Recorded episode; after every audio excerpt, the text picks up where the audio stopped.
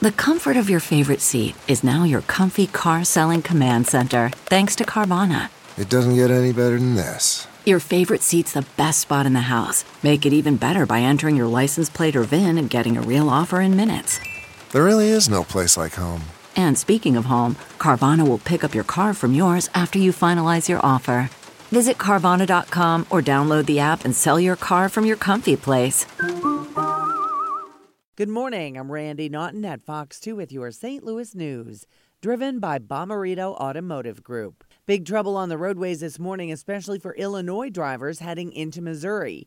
All westbound lanes of the Jefferson Barracks Bridge are closed this morning. Emergency repairs are needed after a routine bridge inspection found cracks in the steel of the westbound span. In the meantime, traffic is being detoured to Illinois Route 3. Another trouble spot this morning is on I 44 westbound at Grand. A storm grate collapsed and needs to be repaired. They don't know how long it might take to fix the JB Bridge. The last Missouri exit on I 64 eastbound near Busch Stadium is closing after the morning rush. MoDOT will close the ramp to 6th Street in downtown St. Louis at 9 this morning for eight days to replace joints on the ramp. From the Fox 2 Weather Department, Expect sunny skies with some clouds mixing in from time to time this afternoon. Temperatures finally warming back into the 60s today.